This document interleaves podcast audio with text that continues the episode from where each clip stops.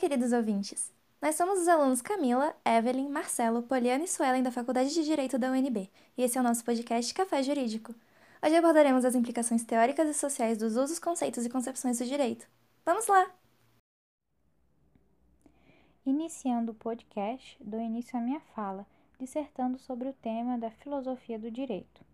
A ontologia jurídica pode ser definida como parte filosófica do direito que se encarrega do estudo do ser, determinando o conteúdo do direito e seu objeto de estudo, o que possibilita a criação de conceitos e definições. A filosofia do direito é a base da teoria geral do direito, trabalhando com suas definições. É importante ressaltar que, sem as definições do direito, a ciência jurídica perde seu sentido e se torna vaga, o que também torna seu entendimento falho. A filosofia do direito pode ser definida como a base dos estudos dos valores morais atrelados ao direito. O filósofo Eduardo Garcia Marques defende que é necessário conhecer a essência do direito que só se desenvolve a partir do estudo da filosofia.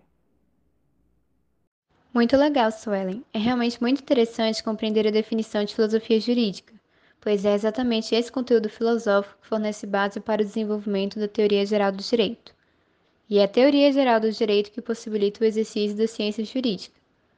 Mas o que seria a teoria geral do direito? Bom, segundo Machado Neto, a teoria geral do direito é basicamente a estrutura epistemológica que conceitua o direito, que é objeto de estudo da ciência jurídica. Esse conhecimento epistemológico, aliado à filosofia do direito, proporciona a base teórica necessária para o desenvolvimento da ciência jurídica. Exatamente, Poliana. A função da teoria geral é conceituar o direito. Sendo assim, a partir desse estudo epistemológico, podemos pensar em uma definição de direito, iniciando pela etimologia da palavra. No latim antigo existiam duas palavras para designar direito: jus, advindo do nome da deusa Justitia, e directum, que é uma variação de de rectum, que por sua vez é oriundo da palavra rectum, que significa reto, em linha reta. É bom lembrar também que a palavra jus originou a palavra justiça. Já conceituar o direito não é uma tarefa tão fácil, Ferrer Jr. considera que o direito é tanto um instrumento de dominação sobre os menos privilegiados quanto um pilar da estabilidade social, sendo ele baseado em contradições e incoerências também. Para Bourdieu, o direito é elemento de uma estrutura hierárquica caracterizada pelas constantes disputas pelo controle do direito, enquanto instrumento de dominação simbólica. Tal dominação se vale de uma linguagem jurídica supostamente neutra e universal, cujo objetivo é distanciar o direito de elementos considerados externos à estrutura jurídica formal. Por fim, no senso comum, pensa-se em direito como a lei, as normas e as regras, ou os interesses que são garantidos pela lei, no sentido de possuir um direito. Obrigado, Camila. Então, além do justnaturalismo e o positivismo jurídico, é válido também citar outras duas correntes do direito, o realismo e o neoconstitucionalismo. Então, o realismo é a corrente que valoriza decisões subjetivas do juiz, cuja atuação é orientada pelas consequências que suas decisões podem gerar. A partir de uma perspectiva normativa, o realismo pode ser interpretado como pragmatismo jurídico, corrente que busca uma decisão jurídica que produza os melhores resultados. Já o neoconstitucionalismo é corrente que valoriza as forças normativas da Constituição, com destaque para o mecanismo de controle de constitucionalidade das leis. Depois das excelentes contribuições do Marcelo, eu vou começar meu tema que é fontes do direito. Então, as fontes do direito são muito importantes na compreensão do que é o direito propriamente dito. Dentre essas fontes, nós vamos falar sobre as fontes obrigatórias e as fontes subsidiárias. No Brasil, a fonte obrigatória é a lei. Trata-se da lei escrita, positivada, a regra jurídica escrita pelo legislador. Só utilizam as outras fontes se houver lacuna na lei, e então são aplicadas as fontes subsidiárias. As fontes subsidiárias são analogia, costume e princípios gerais do direito. A analogia tem a função de analisar a similaridade de um caso com o outro e, dessa maneira, aplicar uma resolução não prevista em lei. O costume é o hábito comportamental que determinada sociedade adota de forma duradoura, uma prática geral que não faz parte da legislação. Os princípios gerais do direito são fundamentos de um determinado ordenamento jurídico inspiram as regras gerais de uma sociedade, são dotados de força normativa e têm função de orientar a compreensão das normas e instruir o legislador. Então, é importante frisar que essas fontes subsidiárias só serão aplicadas se a lei for omissa ou houver uma lacuna. E também existem outras duas fontes. a doutrina, que é opcional, e a jurisprudência, que é considerada uma fonte intermediária. A doutrina é o conjunto de pensamentos de autores, onde se encontram variadas correntes de pensamento com o intuito de ajudar na compreensão das normas já impostas. E a jurisprudência é o conjunto de decisões judiciais reiteradas precedentes de uma mesma matéria, que criam uma linha de raciocínio, uma interpretação comum entre os tribunais. Dando continuidade ao podcast, a ciência jurídica tem como objeto de estudo as normas jurídicas sendo responsável pela sua abordagem, organização e interpretação, de acordo com sua aplicação no meio social. A ciência do direito pode ser interpretada de duas maneiras.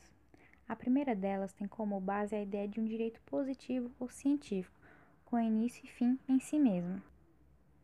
O objetivo principal dessa interpretação, que seria denominada teoria pura do direito, é distanciar o direito de valores morais subjetivos. Tal concepção da ciência do direito foi fundamentada por Hans Kelsen. A segunda interpretação foi elaborada por Kirchmann, que considerava essencial conectar a ciência do direito a um sistema de conhecimento amplo e questionava sua natureza científica. Exatamente, Suelen. Positivismo, que é uma corrente filosófica formulada por Auguste Comte, contribuiu para o desenvolvimento de uma área chamada positivismo que opõe-se ao justnaturalismo, implicando que o direito não é universal e justiça é relativa, não absoluta. As normas jurídicas devem ser objetivas e racionais, uma busca de tornar o direito uma ciência praticamente exata, para que assim haja segurança jurídica. Assim, o direito positivo consiste nas leis e normas feitas pelo homem e aplicáveis em um determinado lugar e em um determinado tempo. É isso aí, Poliana. Eu agradeço suas contribuições e dou prosseguimento ao assunto relacionado a Kirkman também é um dos autores que negam o caráter científico da ciência do direito. Ele vai expor várias falhas existentes no campo, quando faz críticas às leis passíveis de lacuna, à lentidão da justiça, à inexatidão entre teoria e prática, que não condiz com o arcabouço jurídico existente, e também faz críticas massivas às obras literárias. Kirkman vai salientar o fato de que o direito independe da compreensão da ciência, tendo entendimento próprio.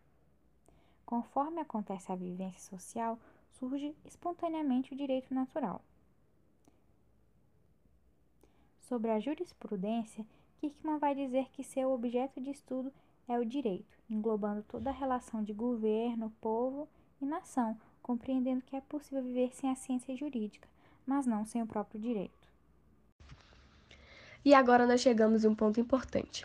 Afinal, que diferença isso faz? Existe uma constante dicotomia entre os conceitos apresentados, e podemos deixar ainda mais evidente nos fazendo a seguinte pergunta: que diferença isso faz? Qual é a diferença na prática? Sobre a diferença entre filosofia e ciência do direito, a filosofia tem como objeto de estudo os valores morais associados ao direito, totalmente o contrário da ciência do direito, que tenta afastar a moral e os valores subjetivos, obtendo assim a teoria pura do direito. Já em relação ao direito natural e direito positivo, são duas correntes constantemente debatidas, que divergem muitas opiniões entre justnaturalismo e justpositivismo. Direito natural se trata de direitos que nascem da condição humana, leis naturais, valores como pressuposto. Já no direito positivo, as leis são produtos da ação humana, são impostas pelo sistema jurídico, leis formais e escritas. Exatamente, Evelyn. Para finalizar, quero ressaltar que definir a relação entre os conceitos citados não só faz muita diferença, como também influencia aquilo que se espera de um agente do direito e sua atuação no meio social. Kishman, por exemplo, que defendia a ideia de um direito natural em comunhão com o povo, negava-se a considerar apropriada a atuação do corpo jurídico em questões de importância elevada para a sociedade, visto que o direito natural jamais poderia ser abordado como mero objeto científico submisso às considerações arbitrárias dos supostos cientistas do direito. A partir dessa perspectiva, tornam-se evidentes as contribuições de Vará, responsável por destacar a presença de teorias ideológicas sob um verniz científico e positivista. Análise que questiona a representação da norma jurídica como fruto de um ordenamento racional. Nesse sentido, é interessante citar a contundente crítica de Santiago Nino à interpretação positivista do direito e a total obediência aos sistemas de lei escrita, cuja repercussão motiva questionamentos pertinentes a respeito da interpretação da lei pelo profissional do direito, sobre a função de agentes jurídicos na reformulação da lei e o papel social que esses mesmos agentes assumem no ambiente que vivem. Além dos autores estudados durante o curso, foram citados Eduardo Garcia Mainês, Adriano Ferreira do site Direito Legal, Alice Luan do site Jus Brasil, Francisco Pófrio do site Brasil Escola e Jamison Mendonça Barroso no site Direito Net e Miguel Reale. Nós agradecemos a atenção de todos, até a próxima, obrigado.